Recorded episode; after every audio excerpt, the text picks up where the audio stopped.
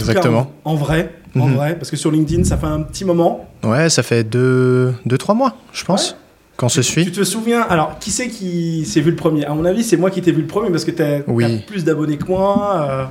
Oui. T'as combien maintenant ? T'as 10 000 abonnés ?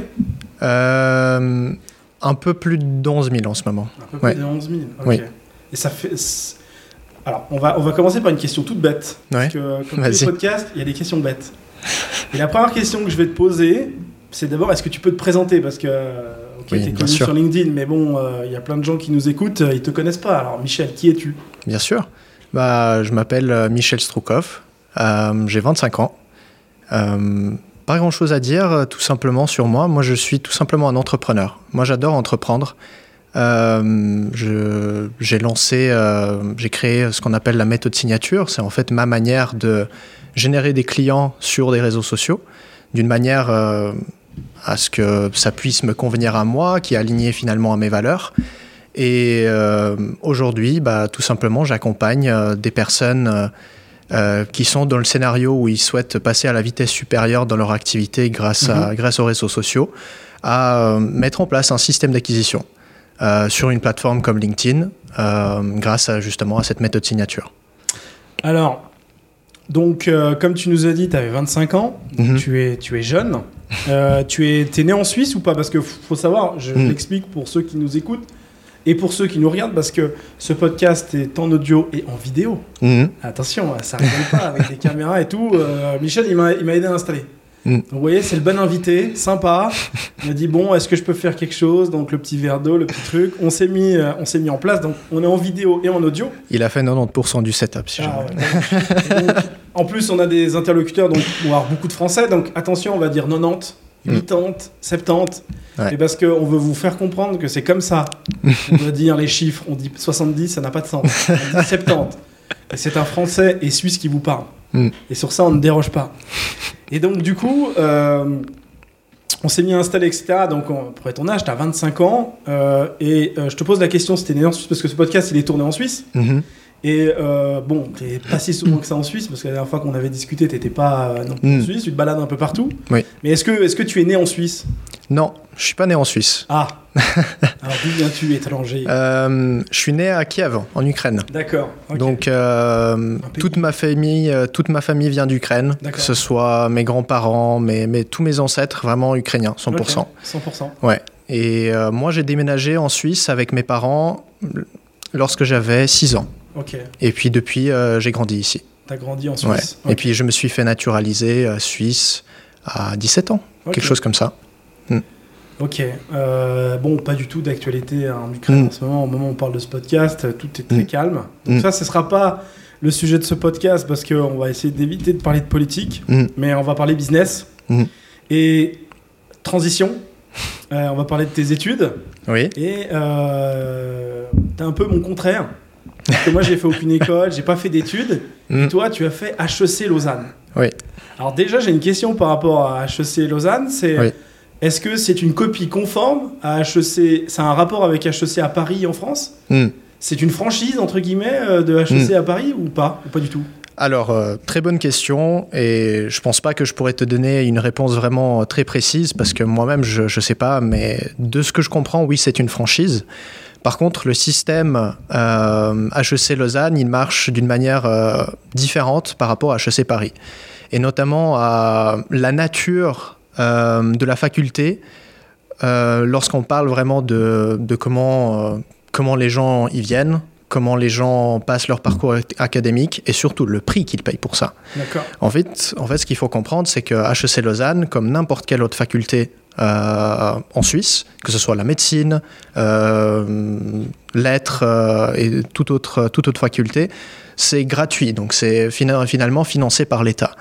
La seule chose que tu payes, c'est une taxe semestrielle de 580 francs. Ce qui n'est pas du tout le cas de HEC Paris, par exemple. Ce qui n'est pas du tout le cas. Ouais. C'est pas accessible, donc déjà, c'est pas déjà la même approche. Okay. Exactement. Donc, moi, personnellement, je adhère beaucoup plus à l'approche suisse où c'est vraiment... ils vont admettre tout le monde. Tout le monde qui a un bac, tout le monde qui a une maturité fédérale ou une maturité cantonale, comme on appelle ça en Suisse, c'est l'équivalent du bac. Ils vont admettre tout le monde et ils vont donner la chance à tout le monde. Okay. Donc, d'un côté, tu as la chance, mais tu commences avec 900 personnes la première année. Des gens qui sont assis sur les escaliers pour prendre des notes parce qu'il n'y a pas de place. Ok, d'accord. Et ensuite, seulement 700 personnes, 750 qui sont inscrits aux examens du premier semestre. Ouais. Donc déjà là, il y a moins 150 personnes. Ensuite, seulement 500, je dirais 450 passent la première. Et pour tout te dire, bah, au final, ce qui se passe, c'est que la troisième année de bachelor, je crois qu'on est 400, 450, quelque chose comme ça, ah oui, qui d'accord. termine. Alors, de ce que je comprends, et ça, c'est juste une supposition, mais HEC Paris, c'est complètement l'inverse, où ils ont déjà un grand système de... Grand filtre, ouais, exactement, au début. Par le coup, déjà ? Par le coup, et par les examens. Il y a des examens d'entrée ? Oui, ouais. Il semble que le filtre, il est quand même assez dur et assez violent. Donc, effectivement, on est à deux... On est deux opposés, quoi. Enfin, exactement. Elles enseignent la même chose, certainement, mais leur manière de fonctionner, déjà, au départ, n'est pas la même. Oui. D'accord. Et qu'est-ce que... Alors, pour moi, il faut savoir que HEC, c'est... Enfin, bon, déjà, la scolarité, pour moi, c'est un monde extraterrestre, mais je veux dire, qu'est-ce qu'on y apprend à HEC ? Qu'est-ce que tu y as appris ? Donc, c'est quoi ton cursus à HEC ? Oui. Alors, ce qu'il faut savoir, c'est que j'ai fait HEC Lausanne seulement mon diplôme de bachelor. Donc, je n'ai pas fait de master par la suite. Donc, j'ai fait seulement 3 ans. Et dans ces 3 premières années, tu apprends de tout. Tu commences à avoir beaucoup de choix en 3e année. Donc là, ça commence à être beaucoup plus intéressant. Mais... Après, c'est comme ça, hein. Moi, j'ai pas vraiment de reproches, mais je trouve que c'est un peu trop technique et pas assez pragmatique, ce qu'on apprend en HEC. Je crois qu'il y a la même remarque sur HEC Paris, globalement dans toutes les écoles de commerce. Ouais. Parce que pour prendre ne serait-ce qu'un bon représentant de HEC, je pense, c'est Théo Lyon, je sais pas si tu connais Théo Lyon. Bien sûr. De Koudak, il a dit bien sûr, évidemment, qui ne connaît pas Théo Lyon. Nous, on ne nous connaît pas encore, mais ça va pas tarder. Mais il disait justement que... c'était pas vraiment un endroit où on apprenait à créer des boîtes en vérité et que donc évidemment il y a plein d'éléments qu'on apprend à HEC qui peut nous y aider, mais on n'est pas vraiment dans le pragmatisme comme tu le dis, tu vois. Oui. Et c'est un peu technique ou un peu théorique, je sais pas comment on pourrait dire les choses, mais voilà, je suppose que quand on est à HEC Lausanne, on nous apprend qu'il faut faire un business plan. Oui. Exactement. Or, moi, pour parler que de moi, le business plan, c'est quelque chose qui m'est complètement inconnu et je suis plus dans l'action que dans la réflexion. Alors, ça importe son autre problème, mais ça reste quand même le marché qui va répondre. Business plan, ça peut nous donner une idée, ça permet de... Déjà, la notion de business plan, c'est la notion de je vais lever des fonds ou je vais emprunter de l'argent. Exactement. Pour dire à quelqu'un... Non, mais n'aie pas peur de me prêter de l'argent parce que j'ai un business plan. Quand on est plutôt en mode from scratch ou comme nous, où on est ce qu'on appelle des... Il y a un terme pour ça. Et je vais évidemment pas le trouver parce qu'il y a des caméras. Mais bootstrap, pour les sociétés qui sont bootstrappées, si tu veux, le business plan, n'est pas non plus indispensable. Donc, donc tu dirais que ça... Alors, du coup, si on pourrait, parce qu'on va pas faire un volet trop long sur HEC Lausanne, ça peut faire quelques TikTok sympas qui feront peut-être des vues, on sait pas, mais c'est vrai. Au-delà de ça, parce que ça parle beaucoup, HEC, c'est un peu un espèce de totem, un emblème, donc c'est très particulier, mais si tu devais retenir les points essentiels que ça t'a vraiment apporté HEC, ça serait lesquels ? Très bonne question. Je pense que HEC Lausanne, j'ai appris à... avoir un état d'esprit sérieux par rapport à mon travail. Donc vraiment, et prendre des responsabilités. Ça, c'est déjà une chose. Deuxième chose, et oui, j'ai appris beaucoup d'éléments techniques sur beaucoup de maths, beaucoup de stats, beaucoup de microéconomie. Tout ça, c'est génial, c'est super intéressant. Mais moi, j'avais toujours cette question, mais comment je pourrais prendre tout ça et puis l'appliquer vraiment dans la vie quotidienne et créer un business à partir de là. Tout à fait, ouais. C'est vraiment dans le cœur, j'avais ça depuis le début. Je dis toujours que le meilleur cours que j'ai eu à HEC Lausanne, ça s'appelait la dramaturgie pour le monde professionnel. Donc en fait, j'ai fait du théâtre pendant 6 mois, apprendre à parler en public, apprendre à parler pas d'une manière monotone, mais vraiment pouvoir développer un peu mon charisme comme ça.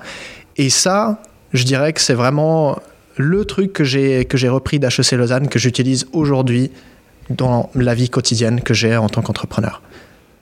D'accord. Après, en question de partie technique, business plan... Sans aller dans les détails, mais qu'est-ce que tu en retiens justement de cette partie du théâtre, où tu as fait du théâtre, etc. Exactement. Qu'est-ce que tu en retiens ? Qu'est-ce que... Parce qu'on dirait vraiment... Parce que tu ne m'as pas donné plusieurs éléments. Tu m'en as donné qu'un seul. Ouais. Donc c'est vraiment celui qui t'a marqué. Donc pour lui, dans ta tête, il remplit presque 70% de l'utilité d'HEC dans ta tête. Bien sûr. À Lausanne. Donc, et qu'est-ce que ça t'a apporté concrètement ? Déjà, ça m'a appris à gérer mon stress. Je pense que tu l'as remarqué lorsque tu as démarré en tant qu'entrepreneur.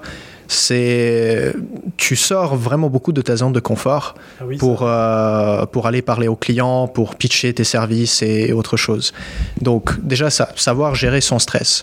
Et ce qui est bien avec ce cours-là, c'est qu'on a été mis dans une situation de stress pour pouvoir élargir au fur et à mesure notre zone de confort, pour que cette zone d'inconfort devienne notre zone de...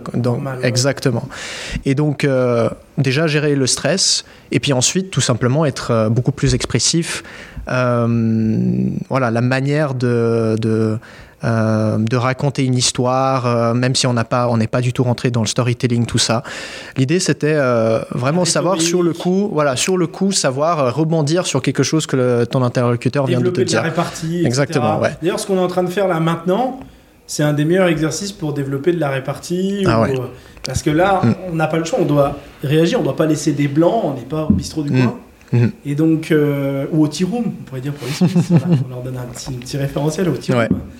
Et donc, on ne doit pas avoir trop de blanc, ou alors, à part si ça a une utilité quelconque, mais le blanc où on ne sait plus quoi dire, ça pose problème. Alors là, on est obligé de réenchérir. Donc, je suppose que ça, c'est vrai que de faire du théâtre et d'avoir des petits moments d'improvisation où tu oublies ton texte, tu es obligé de bricoler pour pas quand même qu'il y ait un blanc. Oui. Au début, c'est très compliqué et t'es en alerte. Ton cerveau, il fait... Alerte. Ton cerveau, il te dit juste non, en fait. Même tout ton corps te dit non.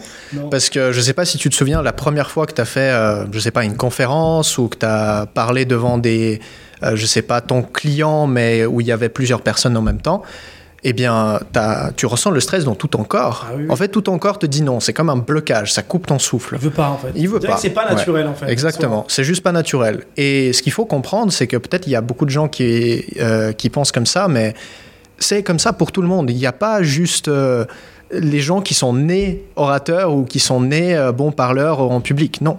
Tout le monde est passé par ça parce que c'est tout simplement humain d'avoir le stress dans tout ton corps. Et puis, par la suite, ce qui se passe, c'est que les gens, ils vont s'entraîner, progresser et au fur et à mesure, ils vont devenir de plus en plus à l'aise.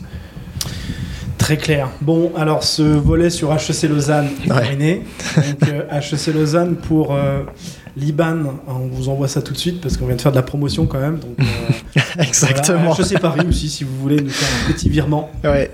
Je suis à la Crédit Suisse et puis Michel, tu es à quelle banque ? UBS, donc voilà. Maintenant, si il ne reste plus qu'à récupérer Liban. On vous l'envoie par mail et c'est réglé. Bon, maintenant, on va parler d'un volet, c'est le plus important de ce podcast. Et c'est le sujet qui fait que... Enfin, c'est le sujet, le réseau qui a fait que nous sommes là, présents... Tous les deux en face à face, donc la preuve que LinkedIn fonctionne, parce qu'ici il y a deux humains qui se parlent très concrètement et qui enregistrent un contenu. Donc ça fonctionne, mais maintenant comment ça fonctionne, comment nous on l'utilise et comment toi tu l'utilises, parce que ton job, la méthode signature est notamment basée sur LinkedIn, très clairement. Et de toute façon, à partir du moment, c'est très simple. LinkedIn, c'est le meilleur... Allez, moi je dirais le meilleur annuaire à jour des professionnels, allez, je dirais du monde entier, mais occidentaux en tout cas. Oui. Je veux dire, dès que quelqu'un cherche un job, LinkedIn est un très bon moyen d'en trouver, donc forcément il met à jour ses informations. Sur LinkedIn, on a le nom et le prénom, donc il n'y a pas de Jean-Patrick du Valais qui peut t'insulter impunément. Exactement. Parce que, Jean-Patrick 1343. Non, pas... Oui, parce qu'il a des chiffres. Jean-Patrick à chaque fois, parce qu'il n'avait pas Jean-Patrick de dispo. Donc voilà. Donc il n'y a pas la notion de pseudo, très importante. Donc il y a aussi un effet aussi. Alors c'est un peu l'effet pervers de quand tu communiques sur LinkedIn, vu que l'algo est plutôt plutôt assez bon pour les créateurs et ceux qui y participent, bah fais attention, parce que si on publie quelque chose chez quelqu'un, il peut se voir. Là où, par exemple, je dis n'importe quoi, vous êtes sur Instagram et vous avez un silo de personnes, une centaine de personnes. Je veux dire, quand vous faites un commentaire chez un créateur, vous n'avez pas un feed qui vous dit « Ah tiens, il a dit ceci ou il a dit cela ». Oui. Il faut aller dans le contenu du créateur, remarquer dans tous les commentaires ce commentaire qui ressort. C'est ça. Sur LinkedIn, moi, si je fais un commentaire insultant auprès de quelqu'un ou je viens donner mes opinions politiques, faut faire attention sur LinkedIn. C'est ça. Sur le post de quelqu'un, et bah, en fait, il y a une partie de mon audience ou de l'audience de la personne qui va le voir apparaître dans son feed au hasard. Donc ça va marquer Michel a commenté ceci. Donc il y a ce côté-là qui donne une pression. Oui, de réputation, réputationnelle. Une réputation qui fait que, bah, attention quoi. C'est difficile à mon avis d'être Andrew Tate sur LinkedIn. Bon, je ne sais pas s'il pourrait tenir debout. Mais moi je trouve que c'est vraiment une bonne chose. Pourquoi ? Tout simplement... Ça a plus d'effet positif que pervers. Bien sûr. Déjà on a moins de haters. Donc on a moins des Jean-Michel qui vont insulter dans nos posts et ainsi de suite, pour comparer aux d'autres réseaux sociaux. Mais aussi, il y a cet effet où ça pousse tout le monde, ça pousse chacun d'entre nous à vraiment réfléchir d'une manière objective et à créer des réels échanges avec des gens. Oui. Parce que si tu dis tout simplement « non, je ne suis pas d'accord », point, et puis terminer ton commentaire, bah... Ok, super, bravo. Tu montres à tout le monde que justement, t'es un peu simple. C'est ça, exactement. Alors que là, ça te pousse vraiment à créer des échanges. Et moi, je trouve que si tu as la bonne ouverture d'esprit, tu peux vraiment te développer et faire un développement personnel. Tu peux énormément apprendre juste en consommant du contenu et en interagissant avec des gens. Moi, personnellement, ça m'a apporté énormément. De ma manière de réfléchir, d'être plus flexible sur certains points de vue que sur d'autres, et juste à développer complètement mon ouverture d'esprit. La première question que j'ai envie de te poser au sujet de LinkedIn, c'est comment finalement tu as découvert LinkedIn ? Déjà dans un premier temps, sans avoir toutes les idées que tu as eues après, et pour vraiment l'exploiter, mais quand est-ce que tu as découvert LinkedIn ? Je pense que la première fois que j'ai découvert LinkedIn, où je suis vraiment allé dessus pour me créer un compte, c'était à l'époque quand j'étais à HEC Lausanne. Est-ce qu'il n'enseigne pas d'ailleurs ? Non. Ok.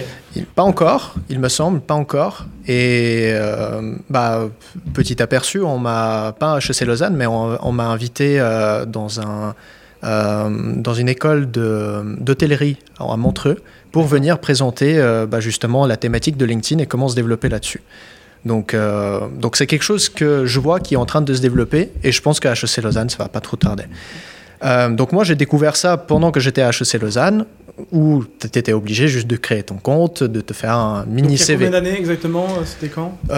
C'était il y a plus de 5 ans, 6 ans, quelque chose comme ça. D'accord, donc on est en 2017, 2016, par là. Ouais, d'accord. Ouais, 2016-2017. Ok. Voilà. Donc là, moi, j'étais juste créé ton compte. Ouais, et puis comme on te l'a demandé, c'était un CV en ligne. C'était un CV en ligne, tout simplement. C'était un CV Tech. Ouais, exactement. Voilà. D'accord. Donc à ce moment-là, t'as pas pris conscience pris conscience. Pour l'instant, c'était qu'un outil pour mettre ton CV. Ouais. Bon, moi, j'avais découvert LinkedIn. Par contre, il y a beaucoup plus longtemps.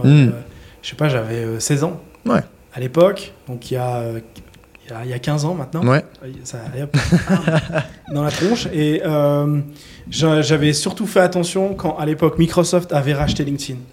Parce qu'en fait, faut savoir que LinkedIn est la propriété de Microsoft. Voilà. Et d'ailleurs, c'est comme ça que je suis monté un peu rentré dans le monde, entre guillemets, des startups et du digital, parce que j'ai appris qu'on avait vendu un réseau social professionnel $1 billion. Et je me suis dit, tiens... C'est bizarre, ça. C'est curieux, ça. Ouais. Et je me rappelle avoir eu cette discussion avec mon père. C'est une petite aparté, parce que mon père, il est ingénieur réseau informaticien à la base, à la retraite maintenant. Je le salue. Papa, si tu regardes. Et il me disait, mais pourquoi ils achètent ça $1 billion ? Et à l'époque, j'avais pas la conscience de ce que ça pouvait valoir. Maintenant, ça vaut beaucoup plus. Oui. Parce que c'est une ressource qui est inestimable. D'ailleurs, on discutera à la fin sur ce volet LinkedIn, comment LinkedIn gagne de l'argent. Parce que ça, c'est intéressant. En soi, parce que c'est pas la publicité sur LinkedIn qui leur rapporte le plus d'argent. Et donc on va en parler dans un second temps. Et donc toi, t'as découvert LinkedIn, donc t'avais ton mode CV. Donc moi, j'avais entendu cette histoire d'$1 billion incroyable. Et là vient justement en liaison, mais à quel moment tu as compris que c'était une opportunité, que tu t'es dit mais, il faut que j'y aille quoi. Ouais.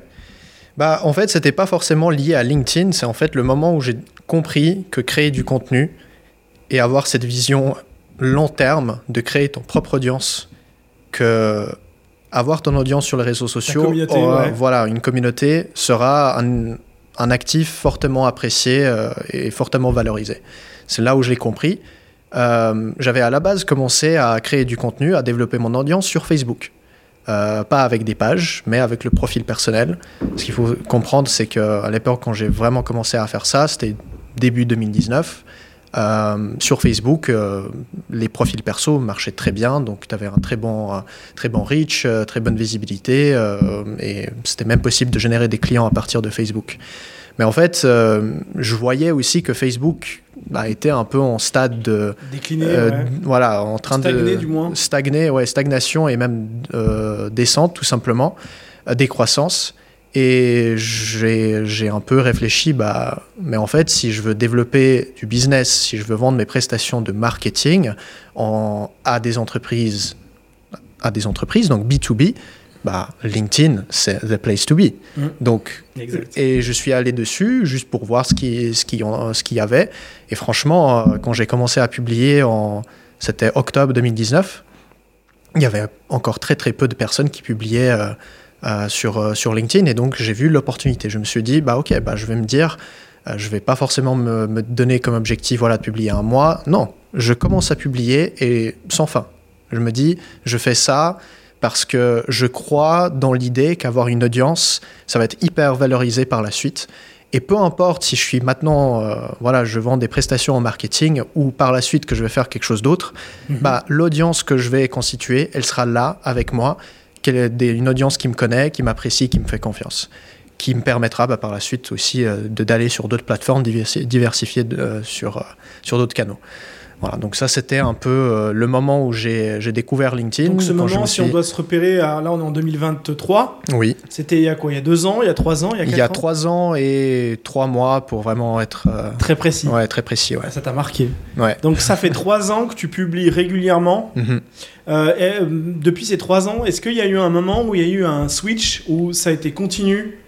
Au niveau de ta croissance, du nombre d'abonnés, de demandes, de propositions, parce que tu as fait des conférences, tu as fait plein de choses, donc LinkedIn t'a donné beaucoup d'opportunités, LinkedIn et ton travail surtout, sur LinkedIn. Je veux dire, est-ce qu'il y a eu quand même un moment, une bascule, tu sais, un moment où vraiment tes résultats, ils ont vraiment pris une certaine ampleur?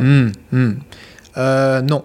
Je pense que je l'ai remarqué que c'était d'une manière progressive. Très linéaire. Ouais. Très linéaire et... très, très linéaire. Mais on est d'accord, mais justement, c'est ça d'ailleurs, on le précise pour ceux qui pourraient s'intéresser à LinkedIn et qui pourraient publier.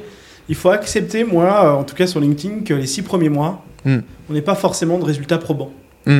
Parce qu'en fait, quand vous publiez sur les réseaux sociaux ou sur un site web, vous voulez créer une communauté, il faut penser un peu mathématique. Et il faut penser de manière mathématique parce qu'il y a purement quelque chose d'effet cumulé, en fait. Le contenu qu'on publie il y a 6 mois n'aura pas le même impact 6 mois après. D'ailleurs, vous regardez des grands influenceurs LinkedIn. Moi, je vous prends par exemple quelqu'un que j'aime beaucoup, c'est Justin Welsh. Voilà, tu dois suivre comme moi. Bien sûr. Qui est incroyable et qui est très spécifié solopreneur, etc. Des fois, il fait des posts en 4 mots qui sont bien. Mais il fait 250 commentaires. Ouais. Nous, moi, si je fais 4 mots, je n'ai pas 250 commentaires. Ouais. J'ai 0 commentaires. Par contre, dans 5 ans, je pense que je ferai 200 commentaires. En tout cas, c'est mon objectif d'être suffisamment influent pour provoquer 200 commentaires en 4 mots. 4 phrases, voilà.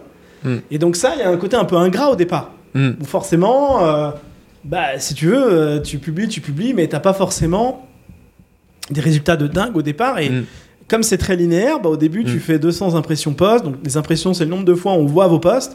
300, 400, puis évidemment, ta moyenne, c'est 1000, 2000. Et puis, je pense que quelqu'un comme toi, c'est plus de 5000. En moyenne, même peut-être plus de 10 000.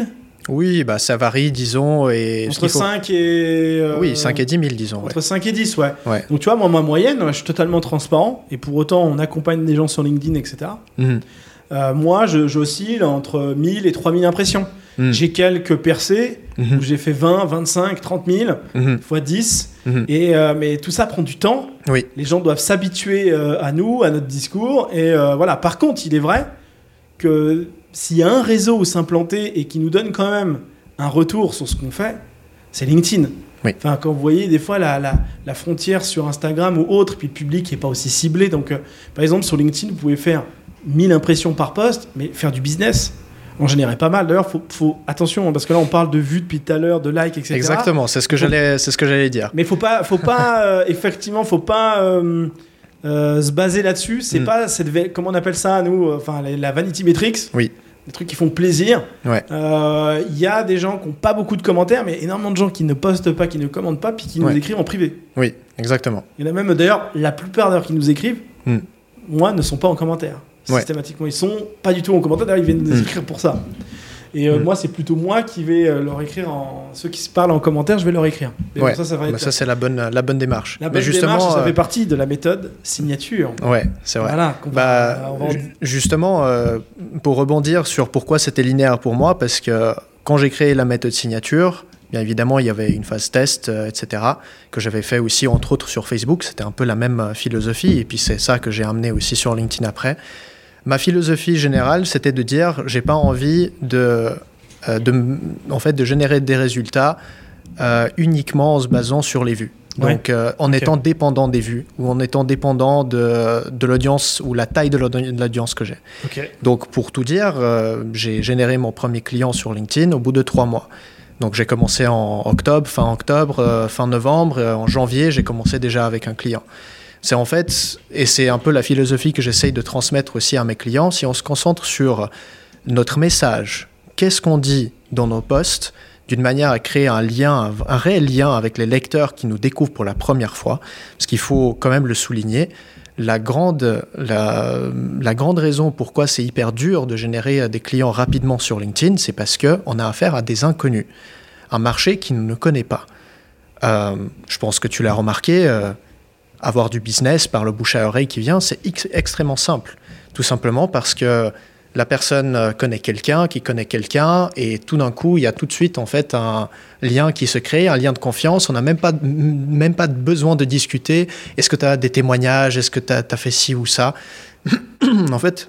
Ah, mais le client du bouche à oreille, c'est le plus facile à closer. C'est ça, ouais. Bah, en fait, je peux, si je puis me permettre de trouver une image qui s'y prête bien, c'est comme quand vous demandez un bon électricien. Tu connais pas un électricien parce que là, je dois tout refaire dans ma baraque, c'est compliqué, etc. Ouais. Alors, Michel, il est embêté parce que lui, il est coach LinkedIn, il est pas électricien. Et puis il y a Alexandre à qui il fait confiance. Il dit, tu connaîtrais pas quelqu'un, tu vois.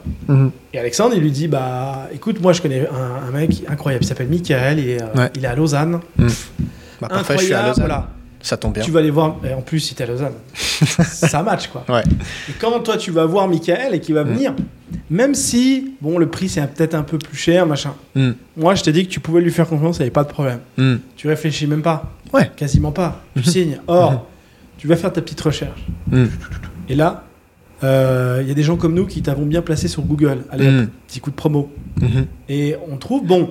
Il va falloir réassurer dans le site, il va falloir mettre plein d'éléments, des témoignages, donner tous les éléments manquants pour que la personne nous fasse confiance. Exact. Et pour passer à l'achat. Parce qu'il ne faut pas oublier qu'on ne vend pas, il faut le dire, on ne vend pas spécialement avec de la rationalité. Oui. Malheureusement. Et il faut, juste pour rebondir sur ton exemple de l'électricien, c'est très intéressant. Il faut comprendre aussi la nature de la prestation de service que vous délivrez. Un électricien, ça va quoi te coûter peut-être 100 jusqu'à 200, 300 francs. Une grande intervention, disons, dans ta maison. Nous, ce qu'on vend avec toi, et la plupart des personnes qui nous écoutent, vendent du high ticket, comme on peut l'appeler. Bien sûr. Donc vraiment des prestations qui, d'un point de vue d'acheteur, nécessitent beaucoup de temps de réflexion. Exact. Et c'est un véritable investissement pour eux. Exactement. Donc c'est quelque chose qui rajoute à toute la difficulté que déjà LinkedIn présente quand on a affaire à des inconnus. Bah non seulement tu dois apprendre à connaître la personne, mais en plus, elle doit te faire confiance pour investir des milliers de sa poche dans ta prestation. Et donc ça, c'est un processus quand même long, je trouve, et il faut savoir le décortiquer et faire en sorte créer le bon message pour créer ce lien de confiance. Et c'est pas quelque chose qui se fait avec un poste. Non. Donc, alors, ou alors, ça met trop de temps. C'est-à-dire que ça peut être une des recommandations que je vais donner et que je partage avec toi. Il y a une grande erreur, il y a plein de gens, par exemple, on le sait pas, mais j'en parlerai après, parce que toi, tu as la méthode signature, donc qui s'adresse à un certain public. Nous, on est en train de développer quelque chose qui s'adresse à certainement un public parfois, des fois similaire, mais qui est d'écrire des posts LinkedIn pour les dirigeants, les solopreneurs, etc. Mais moi, on a suivi plusieurs dizaines de clients parce qu'on l'a fait en bêta, en sous-marin. On a remarqué une chose, s'il n'y a pas une participation, une animation autour du poste, vous oubliez. Il ne va pas se passer comme par magie quelque chose. C'est ça. Alors peut-être 2 ans, au bout d'un an, il va se passer un truc, et encore, on se met vraiment des bâtons dans les roues. Alors que déjà, le peu de gens au départ qui like ou qui commentent, vous allez les voir en privé, vous allez discuter avec eux, et déjà dans les commentaires, vous allez formuler un échange. C'est ça. Et offrir un peu de valeur à ces gens-là, vous allez avoir de bien plus gros effets. C'est pour ça qu'on disait juste avant, les vanity metrics, on fait attention, parce que comme je vous ai dit, vous pouvez avoir, vaut mieux avoir 1500, 2000 abonnés à terme, mais être extrêmement actif autour de ses posts, répondre aux messages privés, avoir l'esprit d'initiative, surtout qu'on est sur Internet, donc la barrière de la timidité est déjà beaucoup plus mince. Si je devais prendre une image un peu plus triviale, c'est plus facile de draguer sur Tinder, de matcher, de dire elle est belle, elle est... Pardon, ça faut pas le dire. Ah. Elle est belle, elles sont toutes belles. Ouais. D'accord. Exact. Et de faire ça et de hop, vous avez un match. T'as un match avec Janine. Et là, franchement, pour lui dire qu'elle est belle, c'est beaucoup plus simple que d'aller voir Janine dans la rue puis essayer de l'interpeller, de lui dire qu'elle est belle. C'est pas du tout. La frontière n'est pas la même. Bah, sur LinkedIn, c'est pareil. Vous avez la chance d'avoir des gens qui ont interagi sur vos posts ou des gens avec qui vous sentez que vous avez un peu des moyens de connecter, des liens, voilà, je veux dire, des choses en commun, des sujets en commun, des passions en commun, enfin, peu importe. Je veux dire, d'aller cliquer, de faire envoyer un message et dire « Hello, merci d'avoir commenté le post et tout, et toi, qu'est-ce que tu fais ?» C'est d'une simplicité dingue, et surtout, on peut en faire plein. Enfin, en une heure, on peut interagir avec 15 personnes d'un coup. C'est ça. Et c'est très simple. Et donc, vaut mieux avoir 1500 abonnés, pour reprendre mon exemple, mais être extrêmement actif sur ses posts, que d'avoir 5000 abonnés et de ne pas répondre aux commentaires ou très tardivement. Complètement. Et de pas envoyer de message. Enfin, franchement, celui qui a 1000 abonnés est surperformant par rapport à celui qui fait que 5000. Non, mais complètement. Celui qui ne prend soin de sa communauté, de son audience qui est là, qui est présente, c'est une énorme erreur, tout simplement parce qu'on me demande souvent mais comment je grandis mon nombre d'abonnés ? Bah, je réponds prends soin de l'audience que tu as déjà. C'est ça qui te permet finalement de grandir. Parce qu'eux, ils vont t'aider dans les interactions, dans les likes, dans les commentaires. Ça va pousser tes posts à plusieurs de personnes. Et c'est comme ça que tu grandis, en prenant soin des personnes que tu as déjà dans le réseau. Et c'est vrai que ça peut être chronophage, mais c'est là où je partage, moi, à mes clients, et c'est ce que je fais aussi de mon côté. Je vois 2 manières pour créer un lien avec des gens sur une plateforme comme LinkedIn. Il y a cette manière plus outbound, où tu vas vers des gens et tu discutes, que ce soit dans les commentaires, dans la messagerie privée, tu fais des visios et ainsi de suite. Proactif, voilà. Et il y a la version plus inbound, où c'est plus ton message, comment tu le rédiges, ton copywriting, ton humour, est-ce que tu démontes tes valeurs, est-ce que ça résonne dans l'esprit de ton lecteur pour, à travers même les mots, créer un lien avec le lecteur finalement. Donc, moi je vois les deux manières de le faire et je trouve que les deux sont importants. Bah, en fait, si on regarde LinkedIn ou comme n'importe quel réseau social, finalement, c'est des rapports humains. Donc, avant de vous intéresser au reach, à comment faire des likes, le copywriting, carousel, et commencer à dire des mots un peu pompeux comme nous, outbound, ASAP, t'as généré combien de leads qualifiés? Avant de commencer à connaître ces termes techniques, vous pouvez être un newbie de LinkedIn, vous savez juste qu'il faut publier, répondre aux messages, savoir 4 fonctions. 4 fonctions. Ouais. Écrire un minimum bien le français, voire un bon correcteur comme moi. Ouais, comme moi aussi. Voilà, j'en ai même 2, donc je pourrais en parler après. Mais ne pas connaître toutes ces voilà, mais bien connaître par contre les relations humaines. Et avoir un petit peu d'empathie, vous saurez comment grandir votre communauté. Parce que finalement, c'est comme c'est comme être dans un événement public ou avec des gens avec un, où on fait du networking. Bon, bah, si vous êtes dans votre coin, vous dites rien à personne et puis vous n'êtes pas sympathique et pas souriant, bah, je vais dire, ça sert à rien. Et puis si alors vous êtes ce mec-là, puis en plus vous connaissez les mots lead, qualifié, conversion, et que vous n'avez pas d'empathie, bah, vous n'allez pas plus gagner que les autres. Exactement. Vous allez peut-être vous faire remarquer, mais en mal. C'est pas... Voilà. Ouais. Donc, je reprendrai cette expression. C'est bien d'être remarqué, mais vaut mieux être remarquable. Oui, complètement. Voilà. Et c'est ça. Donc, du coup, on va privilégier un peu moins la quantité et d'essayer d'être plus proactif. Oui. Et moi, en tout cas, c'est ce que je peux résumer sur les... On a fait des centaines de postes. Hein. Pour plus d'une dizaine de personnes, on a testé, etc., sur plein de niches différentes. Pas d'interaction autour. On rajoute pas des gens. On n'essaye pas de connecter. Alors... Franchement, les résultats, ils sont sans appel. J'ai vraiment des résultats dingues. Avec des clients, on faisait moins de postes, où on le faisait interagir, où par contre, il avait un bon bagou, un bon... Incroyable, quoi. Ouais. Et on arrive à générer des opportunités comme ça. Donc, ne raisonnez pas en simple vanité métrique, combien j'ai fait de vues, de likes, ou je sais pas quoi. C'est avant tout des relations humaines. Et en fait, voilà, c'est même le résumé du marketing. C'est comprendre les gens. C'est aussi simple, mais c'est aussi difficile que ça. Déjà, comprendre les gens, comment on fonctionne, mais aussi après développer suffisamment d'empathie pour savoir créer des relations humaines. Et c'est par la suite qu'il faut réfléchir à combien je poste, quel format, qu'est-ce que je fais ici, qu'est-ce que je fais là, comment je peux optimiser ce processus. Quel problème je résous. Mais ça, c'est par exemple un des premiers trucs. Moi, je serais ravi de faire d'autres épisodes avec toi. On pourra aborder d'autres thématiques, mais moi, quand je vois le nombre, un des principaux problèmes que je rencontre chez les entrepreneurs, que ce soit que je coach, qu'on accompagne avec l'agence pour des stratégies, etc., c'est ils sont pas foutus de me dire quel problème ils résout. Je leur dis, résume-moi en 2 phrases, qu'est-ce que tu résous comme problème ? Il y a quoi ? Ou qu'est-ce que tu fais, tout simplement ? Qu'est-ce que tu fais dans la vie ? Qu'est-ce que tu fais dans la vie, mais puis... et celui qui sait dire qu'est-ce que tu fais dans la vie, il y a une bonne moitié, tu lui dis qu'est-ce que tu résous exactement comme problème, il a énormément de mal à l'expliquer. Et ça, mais vous imaginez même pas à quel point vous partez avec des bâtons dans les roues, parce que tout doit être basé sur quel problème vous résolvez. À partir du moment où vous savez quel problème vous résolvez... Tu sais pourquoi c'est comme ça ? Non, dis-moi. Moi, j'ai réfléchi beaucoup là-dessus et je pense que c'est fortement tiré du monde du salariat et du monde finalement conventionnel du travail.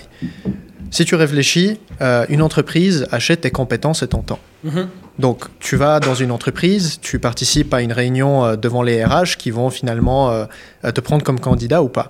Bah, toi, ton but, c'est de développer et puis de démontrer tes compétences et dire que finalement, tu vaux l'argent et le temps que l'entreprise te prenne. Donc, naturellement, tu pars de toi, de qui tu es, et tu essayes de te vendre de cette manière-là. Et je pense qu'on a fortement pris ça dans l'entrepreneuriat, mais l'entrepreneuriat, c'est complètement autre chose. Oui. Nos clients, ils n'achètent pas nos compétences et notre temps. Ils achètent un certain résultat final positif qu'ils ont imaginé par eux-mêmes dans la tête. Et c'est notre job de formuler ce qu'on fait d'une manière à ce que ça amène, ça crée presque un pont entre là où ils sont maintenant et le résultat final positif qu'ils ont imaginé dans la tête. C'est de créer ce pont. Et finalement, je l'ai développé d'ailleurs même plusieurs fois dans des carousels. Je l'ai nommé la question à laquelle personne ne peut trouver une bonne réponse. Bah, en fait, la question, c'est qu'est-ce que tu fais dans la vie ? Moi, j'échange avec beaucoup de prospects, de clients différents. Et quand je les rencontre, je dirais 6-7 personnes sur 10 me répondent en fait leur fonction quand je leur demande cette question. Alors, ce qu'il faut comprendre, c'est que quand vous répondez par votre fonction, oui, on peut comprendre ce que vous voulez dire. Mais on ne voit pas ce que vous voulez dire. C'est-à-dire, on n'arrive pas à visualiser et à se projeter dans le résultat final que vous pouvez me délivrer et que potentiellement c'est aligné avec ce que moi je recherche et je pourrais me dire « Ah, mais vous m'aidez en fait à générer plus de visibilité sur les... Ah, bah c'est exactement ce que je veux faire. C'est exactement... Ça me parle. » Et c'est à partir de là, c'est comment vous présentez, c'est à partir de là qu'une discussion intéressante commence à se présenter et puis vous pouvez finalement rentrer entre guillemets dans le processus de vente. C'est très clair. Alors pour vous le savez pas, mais là on fait juste une pause, 3 secondes et on reprend la suite. A few moments later. Bon, alors maintenant il y a aussi un autre volet que j'aimerais aborder avec toi. C'est que dans tes phrases d'accroche sur LinkedIn, une phrase que j'ai remarquée, c'est que tu dis que tu n'es pas coach LinkedIn. Pourquoi cette précision Bah là, c'est tout est lié à la méthode signature. Et en fait, une des philosophies de la méthode signature, ouais, bah c'est du marketing. Escroc. Exactement. Michel Escroc. Exactement. Mais en fait, je pense que tu l'as remarqué, en termes de consultants marketing, on est tellement beaucoup. Et le problème, c'est que... Il faut se différencier, effectivement. Voilà, si moi, je suis dans le domaine, toi, tu es dans le domaine. Mm-hmm. Toi, quand tu me dis, t'es consultant SEO, moi, je te dis, je suis consultant réseaux sociaux. On comprend la différence. Oui. Mais pour un Jean-Patrick qui n'a absolument aucune idée, rien, pour lui, c'est un consultant marketing. Il n'a absolument aucune idée. Ouais, et en fait, c'est juste une question de perception. Moi, je ne souhaite pas être perçu comme un coach LinkedIn, tout simplement parce que je ne le suis pas. Ma philosophie, c'est de dire que si tu veux apprendre à maîtriser LinkedIn, tu n'as pas besoin d'un coach, tu n'as pas besoin de moi, ni de personne, en fait.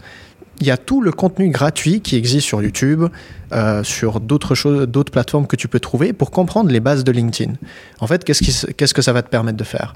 C'est de comprendre comment on peut publier, comment envoyer des messages, comment trouver des prospects grâce à Sales Navigator, ainsi de suite.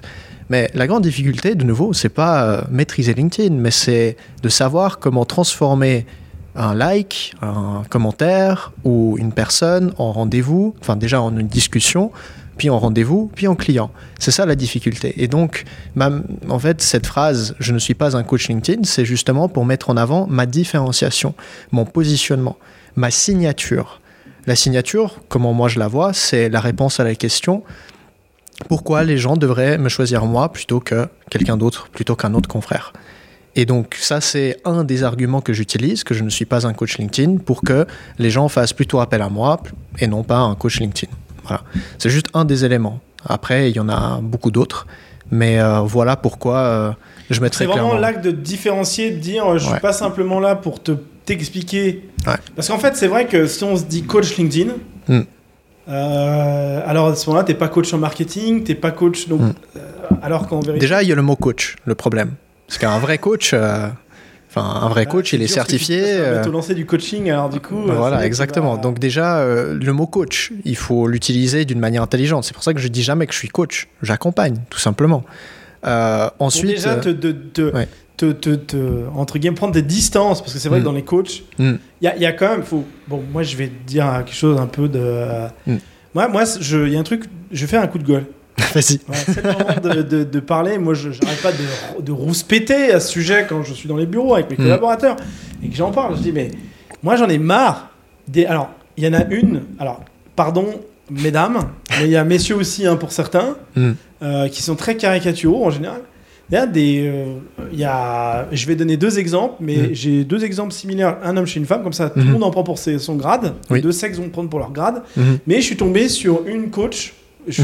Qui est assez connue sur LinkedIn, qui fait beaucoup d'abonnés et qui est coach business. Alors, il y en a plusieurs sur LinkedIn. Oui. Vous ne pouvez pas imaginer laquelle je vois. Il y en a plusieurs qui font pas mal de vues. Mais ils n'ont pas monté de boîte. Mais vous rigolez ou quoi ? Ouais. Et ils te font des posts. Mais c'est dur, c'est compliqué. Mais attends, tu vends du one-to-one à 150 € de l'heure, 150 francs de l'heure. Quelle est la difficulté ? Et tu as juste, à pleurnicher. Et bon... et ça attire toujours les mêmes profils. Ouais. Et bon, d'ailleurs, c'est souvent les premiers coachs que certains vont voir, puis après ils comprennent que ça ne règle pas leurs problématiques. Et puis après, on va voir des gens sérieux, c'est-à-dire qu'ils disent plus coach, ils disent on accompagne. Oui. Non, mais plus sérieusement, ou d'autres coachs plus sérieux, parce que moi, j'en ai ras-le-bol d'avoir des coachs business qui n'ont pas monté de business. Ouais. Pour moi, on peut être coach business quand on en a craché une déjà. Parce qu'on sait ce que ça veut dire. On sait ce que ça veut dire de dire un collaborateur, la boîte elle va s'arrêter de virer 5 personnes. Voilà, là on peut être coach business, là on peut se permettre de dire, de savoir de quoi on parle. Mais c'est incroyable parce qu'il y a la même, on va dire, il y a la même problématique avec à un moment donné avec le business des infopreneurs. Oui. Qui est un marché prolifique parce que très facile à vendre, scalable. Oui. Vendre 10 formations en ligne ou 100, c'est la même chose. La porte d'entrée, elle est grande aussi. La porte d'entrée est grande aussi, exactement. Il y a énormément de gens. En plus, on joue sur des niches et sur des choses. Le make money. Donc voilà, moi je vais vous dire, vous voulez faire du fric, entre guillemets, sur LinkedIn, vous communiquez bien, etc. Vous faites passer pour un coach. Alors il y a quoi ? L'immobilier, Enfin, en gros, le Mecmony, donc Mecmony, l'immobilier. Lié à l'argent, lié aux relations, santé et relations. Voilà, trois grands. Donc, vous êtes coach en séduction, coach crypto, coach trading, ou vous allez, très récemment, il y avait aussi l'histoire, école pour être influenceur, donc pareil, Mecmony, avoir de la visibilité, etc. Et aussi relations, parce qu'il ne faut pas se mentir. Oui. Quelqu'un qui a 50 000 ou 100 000 abonnés, d'ailleurs, j'ai peut-être l'interview, j'ai un ami qui est influenceur. Qui a près de 200 000 abonnés et qui a une chaîne YouTube à plus d'1 million d'abonnés. Je ne dirai pas qui, j'attends qu'il accepte de participer. Moi, je sais comment ça se passe en off. Notamment, c'est un homme avec la jante féminine. Ça change la vie d'un point de vue des relations humaines. Ça vous met sur un piédestal. Ça vous met à une position que vous n'êtes pas. D'ailleurs, c'est pour ça qu'il y en a qui prennent la grosse tête. Oui.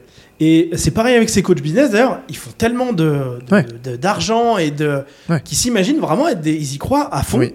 Et en fait, c'est là la puissance du marketing et de la communication. Oui. C'est-à-dire que quelqu'un qui n'est pas véritablement un coach business, tout le monde le croit parce qu'il ose parler, il fait des posts, et alors qu'il n'a pas d'expérience. Et donc ça, c'est un peu mon coup de gueule. Oui. Faites attention, c'est valable pour les hommes comme pour les femmes, qu'on s'entende bien. Oui. Mais soyez soyez logique. Quand vous avez un coach business en face, mais demandez qu'est-ce qu'il a fait comme business, quoi. C'est ça. Et le pire, c'est que... Demandez des témoignages, des études de cas, ça c'est extrêmement important. Et d'ailleurs, c'est aussi une des raisons pourquoi je ne souhaite pas être perçu comme un coach LinkedIn. Parce que tu veux, par capillarité, par extension, on peut peut-être imaginer te mettre dans ce camp-là. Ouais, exactement. Et je ne souhaite pas être perçu comme quelqu'un qui donne juste des conseils, publier tant de fois par jour. Non, c'est pas aussi simple que ça. Moi, je vais beaucoup plus en profondeur. Et c'est aussi en lien avec ça pour... Je te coupe au passage, mais est-ce que tu vas parler de l'offre, de ce que ton client offre, tu vas essayer de l'aider justement à le cadrer, parce que alors moi, par exemple, moi je le dis sur le coaching LinkedIn qu'on risque de mettre en place, mais en fait c'est quasiment naturel. En fait. Oui. Quasiment dans toutes les... Parce que comme moi j'ai une agence et qu'on développe d'autres verticales, grosso merdo, on va pas se mentir, on est là pour aider les gens de progresser. Oui. À développer plus d'affaires, à avoir peut-être en travaillant moins, gagner un peu plus, voilà. Donc globalement, on remplit cette mission-là. Cette mission-là, moi je vais parler par exemple du SEO, c'est quelque chose qu'on fait. Quand on doit aider quelqu'un à être bien placé sur Google, c'est bien, je t'ai bien placé sur Google, mais s'il ne fait pas de vente, ou s'il ne génère pas de résultat, il va me dire, c'est bien, je suis bien placé sur Google, mais je n'ai pas de résultat. Oui. Là vient que automatiquement, qu'on soit consultant SEO, qu'on accompagne des entrepreneurs, des solopreneurs comme toi, à communiquer sur LinkedIn, qu'on accompagne un e-commerçant à faire une campagne de mailing pour améliorer ses résultats, ses paniers abandonnés, etc. Si la base, le marketing de base, c'est pas clair, c'est-à-dire le marketing n'est pas un minimum affûté et la communication n'est pas suffisamment claire, on n'aura pas de résultat. Donc quoi qu'il arrive, exactement. Si on est bon dans sa niche, dans le digital, on doit au minimum avoir un client qui soit suffisamment clair avec ça. Sinon, ça ne marche pas. Donc automatiquement, ce travail doit être fait. Oui. Donc moi, je suppose que toi, tu le fais. Exactement. Et dans ta méthode, c'est pour ça que tu sors simplement parce que c'est vrai que les coachs, c'est vrai, on peut le dire, une bonne partie des coachs, où en fait c'est la bétaillère, quoi. On enchaîne les clients, donc c'est toujours les mêmes techniques. Tu fais c'est une méthode. D'ailleurs, ça marche beaucoup pour, si vous connaissez un peu les relations humaines, avec l'hétéro binaire de base, ou le mec binaire de base, qui tu lui donnes une méthode, il est super content. Et tu sais que là, il y a un sujet qui est très intéressant sur les formations qui étaient vendues, notamment pour la séduction. Tu parlais des relations humaines. Oui. Par exemple, déjà, il n'y en a pas pour les femmes. Déjà, différence. Pour les hommes, il y en a énormément. Pour expliquer comment aux hommes faire. Moi, je vais vous dire, vous parlez, parce qu'il m'est arrivé d'aider quelques amis, vu que je suis dans la communication et le marketing, ils disent « Ah, mais tu parles bien, etc. Explique-moi un peu. » Je lui dis « Mais le problème, c'est que vous voulez des méthodes. » C'est-à-dire, vous voulez qu'on vous dise, alors, première étape, tu dis coucou, ça va, puis là, tu fais une blague. Oui. Étape 2, tu silences pendant 2 jours, puis tu. Mais les gars, c'est pas comme ça que ça marche. Ouais. Mais par contre, pour vendre, c'est incroyable. Oui. Et c'est pour ça, d'ailleurs, dans les posts LinkedIn, et moi j'en fais, ça arrive, pour avoir des accroches, je vais te donner 10 méthodes pour passer de 0 à 10 000. Oui. Ce sont des accroches. Oui. Mais en vérité, c'est beaucoup plus nuancé que ça. C'est pour ça que je dis binaire de base. Je ne mettrai pas le mot hétéro avant. Binaire de base, comme je le disais avant. Oui. Parce que, tout simplement, c'est un peu plus... il faut personnaliser l'approche en fonction de la personne. Donc, C'est pour ça que les coachs ont souvent cette image-là. Mm. Et c'est ce que tu me dis, c'est pour ça que tu veux t'en éloigner. Oui. C'est que toi, tu vas pas simplement donner des méthodes. Mm. Donc, que ce soit Patrick, Jean-Patrick ou Claudia, oui. Elles ont toute une approche différenciée. Oui. Tu les accompagnes, tu les suis, selon leurs produits, leur niche et à qui elles vendent. Oui. Tu vas bien essayer de clarifier le discours, d'essayer de bien comprendre ce qu'elles veulent vendre, ouais. Et de voir que comment elles l'expriment. Est-ce que c'est vraiment exactement comme ça que c'est? Est-ce que c'est bien perçu, quoi? Est-ce que c'est perçu exactement comme elle le voudrait? Parce que très souvent, on a quand même beaucoup de mal à exprimer exactement ce qu'on souhaite transmettre. Et c'est là où c'est le plus grand problème des entrepreneurs en ce moment. On a vraiment, enfin, je dis on parce qu'on est tous des entrepreneurs. On a vraiment de la peine à se vendre, à mettre en avant notre valeur, ce qu'on sait délivrer au-delà de simplement notre réseau. Parce qu'on avait déjà parlé de ça, le réseau c'est bien, mais c'est quand tu apprends à montrer ce que tu peux faire et ce que tu peux amener comme valeur aux autres qui te découvrent pour la première fois, c'est là que tu arrives à réussir.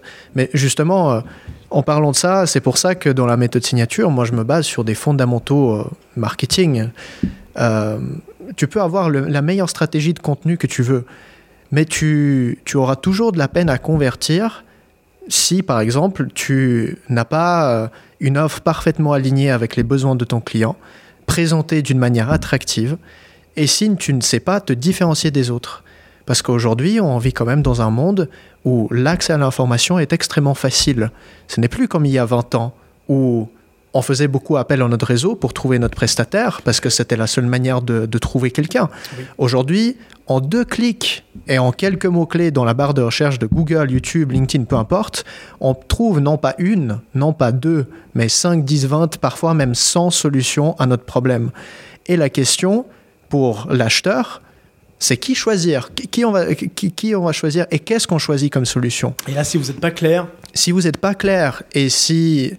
Non seulement pas clair, mais c'est qu'il faut comprendre que vos clients, ils ont un problème pour une raison. C'est parce qu'ils sont complètement perdus dans la résolution de ce problème. Ils ne connaissent pas les termes, ils ne savent absolument rien là-dedans. C'est notre job d'agir comme des guides empathiques pour les guider dans la résolution de leurs problèmes et leur expliquer ces choses-là.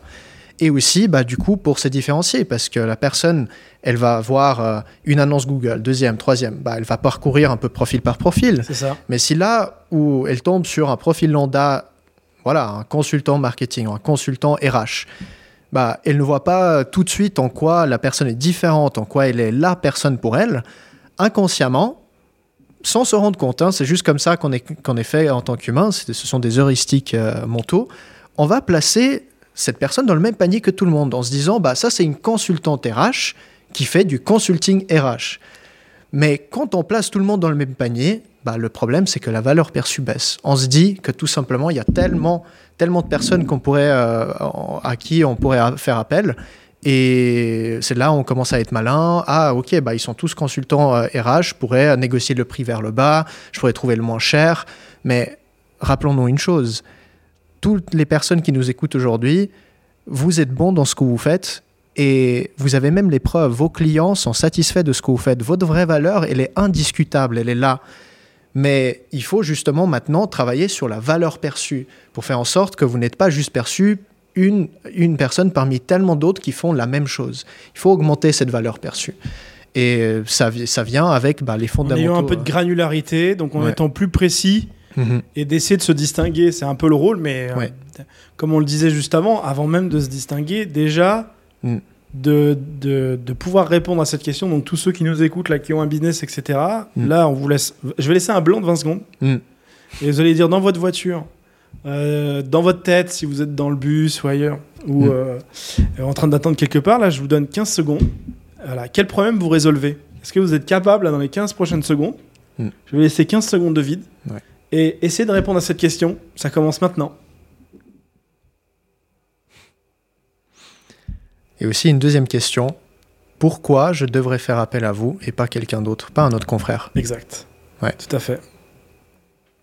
Donc là, normalement, vous êtes rendu compte qu'en fait, vous ne savez pas du tout. En fait, c'est pas clair votre phrase. Il y a 2 solutions. Soit les gens, ils ne savent pas du tout et c'est pas grave. On peut trouver nos différences. Hein. C'est juste là, c'est bien, vous en avez conscience maintenant. Ouais, voilà. Ça, il faut prendre conscience. Deuxième point, c'est que ceux qui savent en quoi ils sont différents, c'est une chose de savoir, c'est une autre chose de communiquer pour que l'autre personne le comprenne. Bien sûr. En fait, je dis toujours que le marketing est un jeu de perception. On s'en fiche, malheureusement, on s'en fiche de qui vous êtes et en quoi, comment vous, est-ce que vous vous percevez. Vous pensez que vous êtes le meilleur, vous pensez que vous pouvez penser que vous êtes très bon, pas bon, on s'en fiche. Ouais. La question n'est pas ça, la question c'est comment la personne en face vous perçoit. Et donc c'est là tout le jeu de faire en sorte qu'on communique notre différence pour que l'autre personne le comprenne. Déjà en utilisant un bon vocabulaire et pas de jargon technique. Et en plus, pour que la personne se dise tout de suite « Ah ok, donc Michel, il n'est pas coach LinkedIn. » Ou « Alexandre, il n'est pas juste un consultant SEO. » Non, il est ça, il fait autre chose. Mm-hmm. Et ça me parle parce qu'il argumente pourquoi son approche est plus intéressante que les autres sur le marché. L'idée, c'est de ne pas manger la concurrence. En fait, on parle beaucoup de se nicher sur la concurrence et tout. L'idée, c'est juste de savoir se différencier pour qu'on ne parle même pas de la concurrence. La concurrence, elle fait autre chose. Concentrez-vous sur votre client et sur l'éducation de votre client et vous allez réussir. Eh bien, merci beaucoup. Là, au moins, c'était très clair. J'espère que ça vous sera utile. Évidemment, on encourage les gens. Ce podcast sera en ligne sur YouTube, sur la chaîne Les Digitalizers. D'ailleurs, si vous êtes là, c'est que vous êtes un Digitalizers. Ne l'oubliez pas, vous faites partie de la communauté des Digitalizers. Évidemment, il y aura quelques extraits sur ton LinkedIn, je suppose. Voilà, parce que j'invite juste Michel pour profiter de ses abonnés, je suppose, plutôt pour un échange constructif. N'oubliez pas que derrière chaque fait, il y a des intérêts. Bah oui. Et oui, mais c'est vrai. C'est ça. Mais c'est vrai. Mais c'est un échange de valeurs. Mais par contre, il y a un intérêt. Tout à fait. Là, il y a un échange de valeur. Puis surtout, il y a un vrai plaisir aussi à échanger. Bah, bien sûr, là aussi l'intérêt. C'est ça. On peut, voilà. Il y a un vrai plaisir. Donc. Et dans le business, il ne faut pas toujours que ce soit proportionnel. Il faut pas. Non. On s'en fiche de. Alors moi, je suis un grand fan du Give First. Ouais. Et d'ailleurs. C'est ça. Ouais. D'ailleurs, je te montrerai peut-être un screenshot sur mon smartphone. J'ai reçu un message d'un client qui, parce qu'on a deux types de strates de coaching chez nous. Enfin, d'accompagnement sur LinkedIn. Et moi, en tant que CEO d'une agence, j'ai un temps qui est limité, donc j'ai d'autres collaborateurs dans l'équipe qui peuvent le faire à ma place. Il a voulu vraiment que ce soit moi.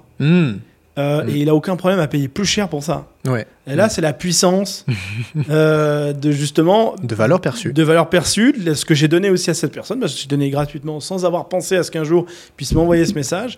Et ça m'a fait extrêmement plaisir et j'étais extrêmement flatté. Parce que j'estime avoir été perçu à ma juste valeur cette fois-ci. Et ça, si votre message est clair, si vous publiez un peu sur LinkedIn, vous vous débrouillez, que vous participez, etc., et que vous pensez, vous êtes empathique, vous donnez d'abord. Vous n'imaginez pas ce que vous allez recevoir et c'est au centuple. Mais encore une fois, quand vous le faites, il ne faut même pas y penser à ça. Il faut être vraiment dans avoir cette envie de partager et normalement, les autres auront envie de partager avec vous. Oui. Et vous allez en retenir que du positif. Et donc, je disais, du coup, n'hésitez pas à participer dans les commentaires, sur YouTube, à laisser une note sur Apple Podcast. Alors, normalement, ça, on le dit à la fin. Mais les gens vont se zapper à la fin, ils vont voir que c'est la pub. Donc là, je leur dis maintenant, ils sont obligés d'écouter. Oui. Donc, sur Apple Podcast, si vous avez des idées d'invités, n'hésitez pas à le dire en commentaire. Et puis, il y a des trucs dont vous n'êtes pas du tout d'accord. Interagissez, puis on répondra de toute façon dans les notes du podcast et de l'épisode sur YouTube. Il y aura évidemment le profil de Michel avec sa méthode signature. Merci. Voilà, pour ceux qui seraient intéressés d'être accompagnés par Michel. Bon, alors écoute, ça fait déjà maintenant 1 heure. Donc, on va faire encore un petit quart d'heure. OK. Voilà, tranquillement. Donc je regarde l'heure. Alors, il me reste 18 minutes. Tant qu'à faire, on annonce podcast. Ouais. C'est parfait parce qu'après, toi, t'as une visio. Faut savoir que tu vas faire une visio juste après. Vous voyez, on est dans la vie réelle. Hein. C'est pas, on n'est pas des stars. On reprend le taf. Moi, j'ai une visio dans 30 minutes. On reprend le boulot après. Hein, parce que c'est bien beau de faire des podcasts, mais faut bosser quand même. Hein. C'est du boulot, mais il y a des clients qui nous attendent. Mais oui, avec plaisir. Alors moi, j'ai une grande question. Vas-y. Tu gagnes le SMIC LinkedIn? Le SMIC LinkedIn, c'est-à-dire 10 000 euros par mois. C'est fameux, alors, parce que évidemment, l'audience est très franco-française. Il y a beaucoup moins important de francophones en Suisse. Il y a 1 million de Suisses qui parlent français. Tout le reste parle suisse-allemand. C'est pas faux, ouais. Et donc, du coup, parce que SMIC en Suisse, ça veut rien dire. Ouais, forcément, ça n'existe pas en tant que tel. Et donc le SMIC, on va expliquer ce que c'est que le SMIC LinkedIn pour nos auditeurs suisses et ceux qui ne connaîtraient pas encore assez LinkedIn. Ouais. C'est les fameux 10 000 euros. Ouais. Parce que sur LinkedIn, tout le monde gagne 10 000 balles. Bah, si tu ne gagnes pas 10 000 balles, en fait, tu es personne. Nul. T'es nul. Ouais. C'est comme la Rolex avant 50 ans, c'est que tu es à la plèbe. Ouais, exactement. Alors, est-ce que tu gagnes un SMIC LinkedIn ? Du coup, je suis aux alentours de SMIC LinkedIn maintenant, ouais. Ok. Et des fois, tu le dépasses, des fois, t'es en dessous. Exactement, ouais. Bah, c'est bien. Toujours un peu comme ça. Et puis, bah, en fait, je pense que c'est toujours bien de se faire accompagner. Et puis, en ce moment, je me fais accompagner pour passer le palier. D'accord. Tout simplement, et aller plus loin. Ouais. Et je veux dire, avec une qualité de vie qui est quand même chouette, t'as au niveau, au niveau des horaires, on va dire que quand même, faut savoir qu'ici en Suisse, c'est... Par contre, ici, ça n'existe pas, les 35 heures. Bon, il y a beaucoup d'endroits où ça n'existe pas. Ouais, ça n'existe pas. En Suisse, c'est 42 heures minimum. C'est ça. 45, voire... Même 45. Ouais, c'est ça. Et donc, je veux dire... Pour la petite blague, j'avais toujours, même la perception des Suisses, j'ai l'impression où parfois, je sors, je sais pas... ma voiture à 15h et je vois déjà plein de gens qui partent de leur travail. Enfin, c'est bondé sur la route. Tout à fait. Mais je me dis, mais les gars, vous bossez ? Ou bien, qu'est-ce que vous faites ? Donc moi, j'ai la perception de ça des Suisses. J'en suis sûr que c'est lié au fait que je suis ukrainien. Et en fait, j'ai une famille des grands bosseurs. Et en fait, tout le temps, par ma famille, ça m'a été transmis qu'il faut bosser dur pour avoir des résultats. Oui. Alors, avec la mentalité suisse, j'ai pu le shifter un petit peu et me dire c'est pas une question de bosser juste dur, c'est aussi de bosser smart, intelligemment. Mais donc du coup j'avais toujours cette petite impression que des Suisses qu'on bosse pas beaucoup, alors les Français après culturellement en France ce serait pour eux c'est la troisième dimension, mais bon, après, on va pas parler aussi de ce qui s'est passé en France au niveau du travail. Ça va faire l'objet d'un de mes podcasts où je vais beaucoup parler de ça. Je vais vous parler un peu de... C'est intéressant. Quand on est une agence et qu'on veut recruter des gens, comment ça se passe ? Et moi, je vais vous raconter pourquoi, nous, dans notre agence, on peut pas avoir autant de Suisses que ça, ni même de Français. Et qu'on a un vrai problème, mais un vrai gros problème. Donc ça, j'en parlerai bientôt. Mais déjà, les Suisses, par essence, commencent déjà plus tôt. Oui. En France, c'est pas commun, désolé pour nos amis français, mais il y a plein de boîtes dans les startups, c'est 9-10 heures du matin, tranquille. Ouais. En Suisse, c'est pas non plus anodin d'avoir des gens au bureau à 8 heures. Mais ils sont à 8 heures au bureau, et puis quand un Suisse dit je suis à 8 heures au bureau, à 7h45, 7h40, il passe la porte. Oui, exactement, c'est ça. Okay. Donc ça veut dire qu'il est dans sa bagnole à 6h15. Donc, il s'est levé à 5h du matin pour aller au bureau. Hein. Oui. Et donc, on ne va pas parler non plus des artisans, etc. Donc, eux, ils bossent, ça charbonne. Donc, forcément, à 16h, tu as fait tes 7-8 heures. Hein, statistiquement, tu les as fait. C'est vrai que la culture, elle est plus, c'est le côté plus germain, moins latin, qui est influencé par la Suisse alémanique. Et en Suisse alémanique, c'est pire. Alors pour d'autres aspects, on fait une petite aparté sur la Suisse. Forcément, il y a moins d'humoristes en Suisse, quoi. Hein. C'est-à-dire que c'est un pays fondamentalement qui est quand même moins fun. Voilà. Oui. Mais on a les défauts de ses qualités. Et d'ailleurs, pour donner une seule anecdote à nos auditeurs français. Faut savoir que la Suisse, notamment francophone, adore parler de politique française. Pourquoi ? Ah bah oui. Parce qu'il ne se passe rien. Parce qu'en Suisse, il se passe rien en Suisse, donc on aime bien à rire de ce qui se passe en France. Il se passe rien. D'ailleurs, il y a un très bon humoriste qui s'appelle Haroun en France, qui quand il était passé ici, il parlait des infos locales et puis il se moquait. En se disant, là, il y a un article, toute une page pour dire que quelqu'un avait volé un vélo, quoi. Ouais. Et c'est vrai, tant mieux, parce que voilà, donc vous pouvez pas tout avoir, vous pouvez pas avoir un pays rock'n'roll, et puis en même temps, que les gens soient pas des gros bosseurs, que ce soit un peu moins fun, c'est un peu, voilà, on peut pas tout avoir. Oui. On peut pas tout avoir. Ou alors c'est les États-Unis, et puis c'est des extrêmes, et puis c'est un peu spécial, quoi. Oui. Et c'est pas notre culture. Non, voilà. Donc là, on a...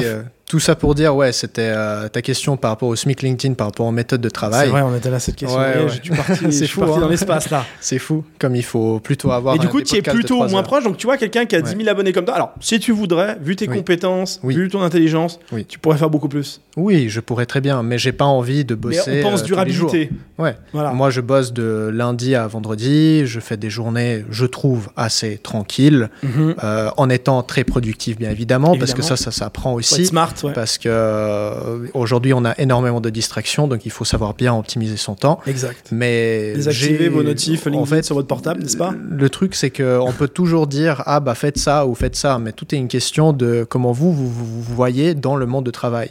Si vous souhaitez avoir la semaine de 4 jours, parfait, faites pour. Si vous souhaitez bosser 6 jours sur 7, parfait, faites pour. Il n'y a aucun problème. Il faut juste se dire, bah après, voilà, donc il ne faut pas s'attendre au même résultat tout le temps. Il faut savoir optimiser les processus. Et oui, moi, de mon côté, la première... J'aurais jamais imaginé que j'allais tester ça, mais j'ai testé la semaine de 4 jours en mois de novembre. Okay. Pour moi, quelqu'un qui voit le travail comme il faut bosser dur, il faut bosser beaucoup, bah, c'était un peu une zone d'inconfort pour moi où je me suis dit mais je sais pas pourquoi je fais ça. Bon, c'était un moment où j'ai pu relâcher un petit peu dans mon business, tout se passait bien et je savais. T'avais des bonnes conditions pour le faire. Voilà, il y avait des bonnes conditions, ça c'est très important. Et est-ce que ça tu as poursuivi ou pas ? Mais c'est pas pour moi, c'est juste pas pour moi. Donc moi, ce que j'apprécie pas, c'est de faire toujours un peu des longs week-ends. Et faire en sorte qu'après, j'arrive et... En fait, je veux juste travailler plus. J'aime ce que je fais, tout simplement. Et je souhaite travailler plus. Mais quelqu'un d'autre pourrait se dire, non, c'est la semaine de 4 jours, c'est parfait. Bah, bossez pour. Mais ne partez pas du principe que tout d'un coup, vous pouvez vous dire, ah, maintenant, je bosse 4 jours. Non, il faut quand même créer des conditions pour. Il faut créer surtout des systèmes pour ça. Tout à fait. Oui. Ouais, il faut processiser un peu, il faut être organisé. Je pense que l'organisation, organisation is the key. Mm. Mais c'est vrai. Mm. C'est un vrai sujet en soi parce que l'organisation, derrière, c'est le focus. Mm. Et je crois que c'est un des plus gros enjeux du 21e siècle pour un entrepreneur, c'est le focus. Mm. Parce qu'il y a plein de projets, plein de choses à faire. Mm. Sur les 10 dernières minutes, on va parler d'un autre sujet qui est ChatGPT notamment. Mm. Et ça va parler justement de ce défocus. Moi, dans mon business, c'est un sujet. Et avec l'organisation, on peut être focus. Et quand on est focus, on avance très concrètement. Mm. Vous imaginez pas à quel point, moi, des fois, j'accompagne certains entrepreneurs aussi sur d'autres sujets ou même j'échange. Je vois les pertes de temps qu'ils peuvent avoir sur... Ils sont pas bien outillés, pas les bons outils. Ouais. Ou ils planifient pas, par exemple, ils prennent pas 2 heures pour écrire leur poste d'avance ou commencer à écrire leur stratégie de contenu. Ou rien que essayer d'être partout en même temps. C'est pour ça le nom de ma boîte, c'est Focus. Ouais. Tout simplement parce que c'est beaucoup plus simple, voilà. Ce qui est simple, ce qui est efficace. Tout simplement. Voilà. Donc c'est vraiment le sujet, le Focus. Donc désactivez vos notifications LinkedIn sur votre portable, enfin le plus de notifications possible, et aménagez-vous des plages. Pour y être, parce qu'il y a un message, des fois on se dit, il faut que je réponde tout de suite, mais en vérité il peut prendre 2 heures. Exactement. Ça ne change pas grand chose. Ouais. Bon, et ben parfait, il nous reste 5 minutes. Je voulais parler très très court parce que c'est un peu le sujet, parce qu'il est possible qu'on fasse aussi des petites vignettes et des petits épisodes plus courts pour diffuser un peu. Oui, bien sûr.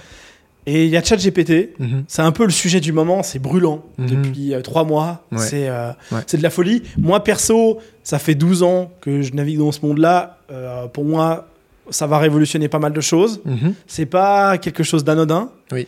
Et moi, je voudrais en parler avec toi, c'est-à-dire, fondamentalement, est-ce que tu y vois un intérêt pour tes clients, ceux que tu accompagnes, et un intérêt pour toi? Est-ce que tu commences à saisir un peu l'opportunité? Est-ce que tu trouves qu'il faut en avoir peur? Bonne question. Est-ce que je saisis, est-ce que je pense que c'est une opportunité? Oui. Est-ce que je pense qu'il faut en avoir peur? Je ne pense pas. Je ne vais pas rentrer dans les théories complotistes de l'intelligence artificielle, tout ça, mais je ne crois pas profondément que ça va remplacer l'humain, en fait. Non. Oui. Il y a très peu de... Enfin, oui, il y a des tâches, bien évidemment, que ça peut remplacer, mais l'humain, ce qu'il apporte, c'est surtout de la créativité. Et ça, c'est très important dans le business, dans le marketing, mais peu importe quel domaine. Donc, c'est quelque chose qui va servir et qui va aider à processiser et à systématiser différentes choses. Moi, je vais clairement m'en servir. Comment, en ce moment, je ne sais pas, parce que je suis en... Tu n'as aucune idée pour l'instant de comment tu pourrais... Ouais. Pour l'instant, j'ai juste des idées. Je sais que c'est possible de rien que transformer le contenu en article de blog, que ce soit... De résumer, des textes, par exemple. Créer des miniatures... résumer des textes, aussi dans l'aspect copywriting, donc simplifier tes textes. Donc il y a beaucoup de choses. Par contre, je sais profondément en moi, et ça c'est quelque chose lié à ma valeur, je ne vais jamais avoir un business qui tourne juste autour de ChatGPT. Pourquoi ? Parce que valeur très profonde chez moi, c'est l'humain. Je souhaite quand même garder ce contact humain avec les personnes que j'interagisse. Et donc, ce qui est sûr, c'est que vous n'aurez jamais affaire à un ChatGPT quand vous êtes en train de discuter à Michel Strukov sur que ce soit dans les commentaires ou dans les ou par message. Je serai quand même là. Donc, c'est quelque chose qui va aider, mais après. On verra, tout simplement. De quelle manière, tu ne sais pas encore, en fait. Ouais. Ah ouais. C'est difficile de savoir. Toi, tu sais déjà ? Oui, je sais, parce qu'il y a des gens qui rédigent pour nous des posts. Il y a aussi qui rédigent des posts LinkedIn. Donc là, on parle de LinkedIn, mais on peut parler de SEO, tout simplement. C'est un grand bouleversement pour le SEO. D'ailleurs, ça risque de bouleverser le marché des rédacteurs, dont je parlerai un jour, qui est un marché principalement offshore. Et il y a énormément de rédacteurs web freelance en ce moment. Énormément. Exactement. Et copywriter d'ailleurs. Et je pense que ceux qui gagneront, ce sont ceux qui vont s'en servir pour l'utiliser, pour après réécrire ou gagner du temps, etc. Exact. Donc moi, je vois un intérêt là-dessus. Je vois un énorme intérêt pour développer sa propre créativité. Parce que justement, il faut savoir que la version de ChatGPT actuelle, elle est encore... c'est encore embryonnaire. C'est embryonnaire encore, parce qu'il y a une autre version qui va arriver qui est 1000 fois plus, 1000 fois plus d'occurrences, 1000 fois... Enfin bref, c'est assez impressionnant. Et donc, moi, je vois vraiment en tant qu'accompagnant, dans un très bon accompagnateur pour créer du contenu. Et dans certains cas, quand le contenu ne doit pas être non plus d'une qualité folle, être une pure réponse technique pour, par exemple, le référencement naturel. Nous, on doit, par exemple, pour référencer des sites, développer d'autres sites. Voilà, je ne vais pas aller très loin en technique, mais du coup, là, de ne pas avoir besoin de rédacteur et de pouvoir générer du texte et de faire des tests. Et les textes sont très, très... franchement, ça se lit, il n'y a pas de problème. Pour ceux qui ne l'ont pas essayé, si vous voulez essayer, vous allez être impressionné. Est-ce qu'il n'y a pas une histoire avec Google qui va pouvoir tracer si ça a été fait par une intelligence artificielle ? Pour parler du news actuelle, effectivement, apparemment, ChatGPT voudrait mettre une clé d'encryption, une clé de cryptage pour pouvoir identifier le texte. Mais le problème, c'est que nous, techniquement, on aimerait bien savoir comment ils vont faire. Non, d'accord. Parce que déjà, moi, je vous le dis, en 2023, Google n'est pas foutu de faire la distinction entre un bon contenu, c'est de la bouillie, avec des mots-clés, bien répétés, etc., et un très bon contenu. Donc, comment ils vont faire pour qu'une IA qui parle comme un humain, écrit comme un humain, vont pouvoir le détecter ? Bah, hier, j'ai appris il y a un chat GPT dans le style qui reprend ton texte généré par ChatGPT, qui le rewrite, justement, qui le réécrit comme si c'était un humain. Bien sûr, parce qu'après, en fait, ChatGPT, c'est un bloc, puis après, vous le connectez, vous mettez d'autres choses pour modifier, donc ça sera impossible. Donc, je vous le dis, c'est du pipeau. Je suis prêt à signer. Aujourd'hui, on parle de ChatGPT, mais même dans un mois, il y aura des milliers comme ça. Bah, il y aura plein de services annexes au niveau marketing qui vont se connecter, parce que, bien sûr, ChatGPT tout seul, sans les prompts et tout, ça n'a pas de valeur. Et, mais c'est une source, en fait. C'est une base, c'est un moteur. Un peu comme il y a des moteurs pour des jeux vidéo. Mais là, ça va être un moteur pour de la rédaction, et donc les gens vont se connecter, vont l'utiliser comme un générateur, puis après on vient plugger ce qu'on veut et faire à sa sauce. Donc il y aura des niches, et il y en a déjà d'ailleurs. Oui, complètement. Déjà Rédaction.io, enfin bref, il y a plein d'outils, on aura l'occasion d'en parler. Bon, allez, dernier volet avant de se quitter, malheureusement. Quelles sont les personnes que tu suis le plus sur LinkedIn et qui t'ont vraiment le plus apporté, en tout cas, que tu suis vraiment les vrais créateurs comme toi? Tu as des personnes qui te suivent régulièrement, que tu vois très souvent en commentaire. C'est lesquelles, toi, où tu es souvent en commentaire, où tu les suis, tu as toujours de l'attention pour leur post, c'est-à-dire que quand ça défile et que tu vois la photo, hop, tu t'arrêtes. Oui. J'en suis pas énormément où je me dis, ah ouais, chaque post est vraiment intéressant et je le suis vraiment. Mais il y a certaines personnes où je trouve que c'est très intéressant ce qu'ils disent, et surtout, ils osent dire ce qui n'est pas toujours dit. Comme par exemple Thibault Louis, une personne, ça c'est clair. Et moi, je le vois comme un sorte de disrupteur dans ce qui est la création de contenu d'un point de vue si tu es entrepreneur. Au-delà de ses valeurs, si on est vraiment ouvert d'esprit, on écoute vraiment ses idées, c'est hyper intéressant, même si on n'est pas d'accord. Donc, juste de le lire, moi, ça m'intéresse. Après, est-ce que je suis d'accord avec lui sur tous les points? Non, pas du tout.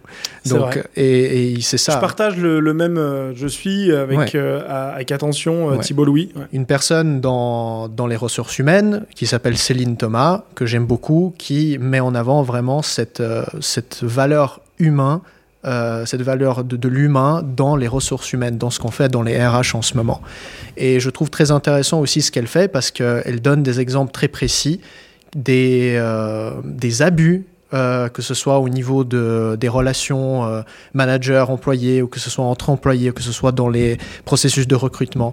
Je trouve très intéressant comment ils développent ça. Et tout simplement, de nouveau, moi, je ne pense pas que je vais devenir une agence, que je vais grandir une grosse boîte. Okay. Je vais plutôt rester. Tu peux pas faire comme moi. Voilà, exactement. Donc, mais c'est d'ailleurs un choix hein, que sûr. Chacun doit faire. Moi, j'ai beaucoup réfléchi là-dessus.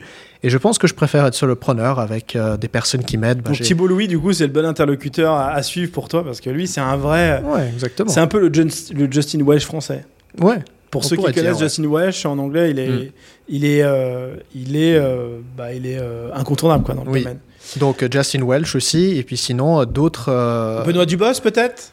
Tu tombes dessus, Scalesia, là c'est plus dans des thèmes... Je trouve c'est intéressant, après il a une manière de faire du marketing qui est plus agressive que la mienne, je trouve très intéressant, j'écoute toujours ce qu'il dit, mais de nouveau c'est une chose d'être ouvert d'esprit, d'écouter des idées, ça je consomme beaucoup de contenu comme ça parce que je trouve c'est intéressant, ça permet de créer ton propre point de vue sur un thème, mais par la suite vraiment où je suis hyper d'accord avec quelqu'un, je le suis tout le temps, c'est très rare pour moi. Ouais. Bah c'est très rare. Après moi Benoît Dubos, pour prendre l'exemple de Benoît Dubos, moi je le préfère à l'oral sur son podcast qu'à l'écrit. Je le dis à l'écrit. À l'oral je l'ai jamais écouté.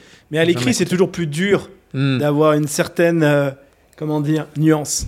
Et à l'écrit des fois il m'insupporte. Parce qu'on n'a pas les mêmes pensées. Voilà. Après, il est français, lui. Donc on lui en veut pas. Il n'a pas la chance d'être français et suisse ou ukrainien.